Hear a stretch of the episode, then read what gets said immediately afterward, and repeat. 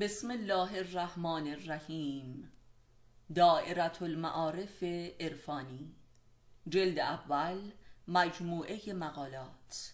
مؤلف استاد علی اکبر خانجانی. فصل اول، فلسفه آدم و حوا، خودشناسی جنسی. صفحه 8. آدم و حوا، زن و نخستین گناه، ناز.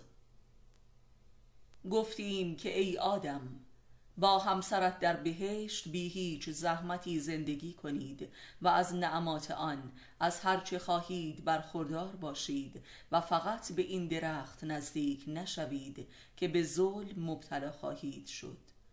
پس شیطان هر دو را وسوسه و گمراه نمود و از بهشت بیرون کرد و گفتیم که هر دو از بهشت من خارج شوید که زین پس دشمنان هم دیگرید. سوره بقره. همه جا آرام و فضا از عشق آدم به حوا سرشار بود. آدم به حوا می نگریست، به محبوب خود. چقدر او را دوست می داشت و با نگاهش تمامی عشق خود را به او منتقل می کرد و حوا نیز در زیر نگاه آدم خود را خوشبخت و جاودانه می یافت و هیچ هراس و نگرانی معیشتی در میان نبود. آدم عاشق حوا بود و حوا نیز با تمام وجود عشق او را باور می کرد. اما شیطان اجازه نداد که این بهشت ادامه یابد. او مأموریت داشت که این زوج را بفریبد و از بهشت بیرون کند. ابتدا باید کدام یک را فریب میداد؟ آدم یا حوا را؟ فریب دادن آدم کار ساده ای نبود، زیرا او عاشق بود و برگزیده خداوند و همین امر او را از فریب مستقیم شیطان مبرا می کرد.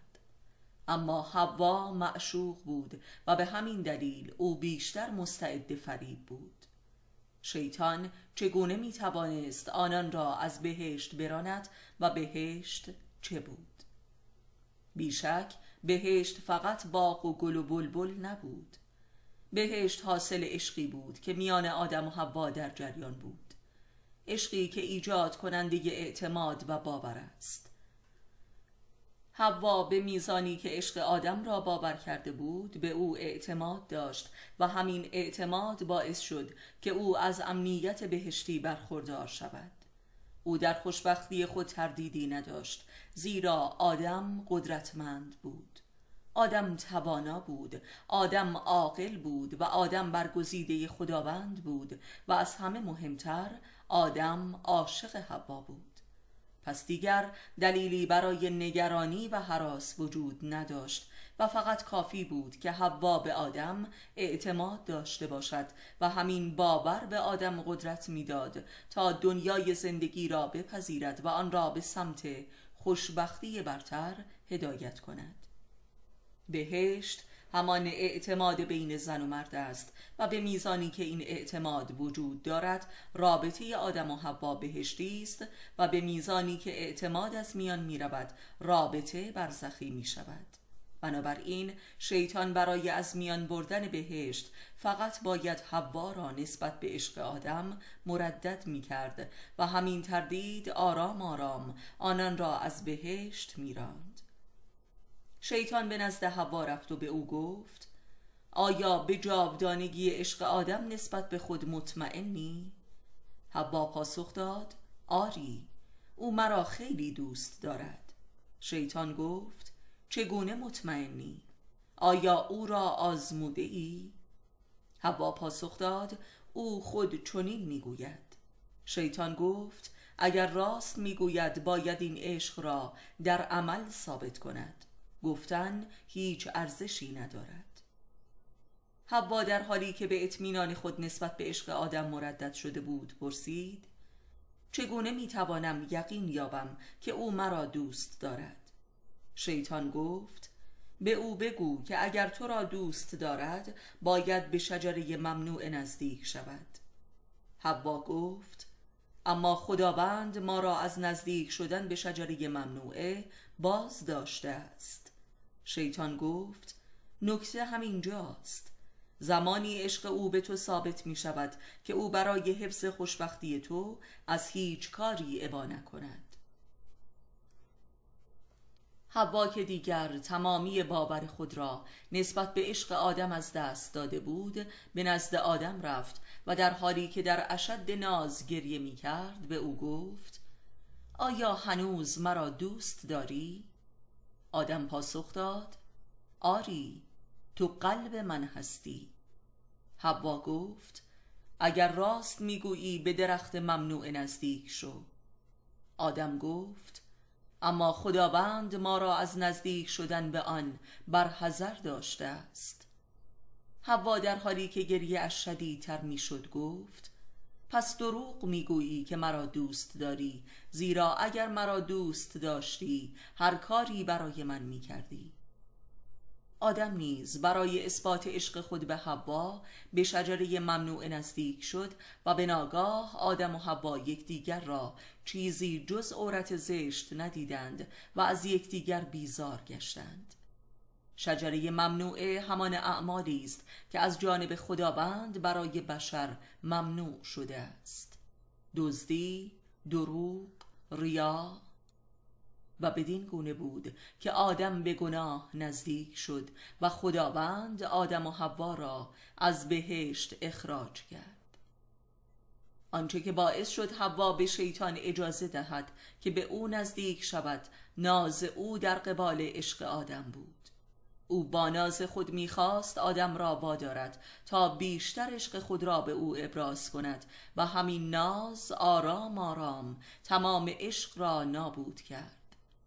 پس نخستین گناه زن همان ناز او در قبال عشق آدم است و هزاران سال است که آدم برای اثبات عشق خود به حوا مرتکب گناهان فراوانی شده است تا او را خوشبخت کند، اما این گناهان هیچگاه یقینی را در دل حوا پدید نیاورده است، زیرا حوا روز به روز بر تقاضاهایش می‌افزاید و آدم نیز مجبور است گناهان بیشتری را مرتکب شود.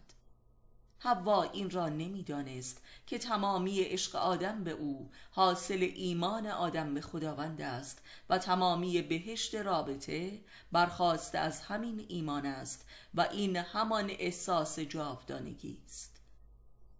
شیطان ابتدا حوا را نسبت به عشق آدم مردد ساخت و سپس خداوند را رقیب حوا معرفی کرد و تنها راه اثبات عشق آدم را پشت کرده آدم به خداوند نشان داد و بدین گونه آدم به جهان منکرات وارد شد و با هر گناهی که انجام داد هم ایمان خود را نسبت به خدا از دست داد و هم عشق خود را به حوا، زیرا این همان بود.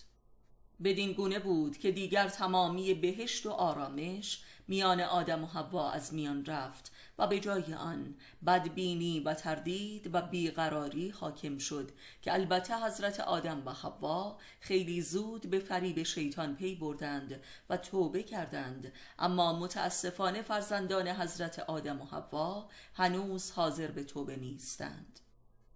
هنوز حواهای تاریخ تقاضای اثبات عشق از آدم می کنند و آدمهای تاریخ برای این اثبات تن به هر گناهی می دهند و در این راستا دست به هزاران تلاش زده و اکتشافات و اختراعات بسیار دلفریب و متنوعی آفریده تا بتوانند حوا را از خود راضی کنند، اما نتیجه معکوس بوده تا جایی که به نظر می رسد رابطه آدم و حوا در حال نابودی است و این نابودی نتیجه پشت کرده آدم و حوا به خداوند است.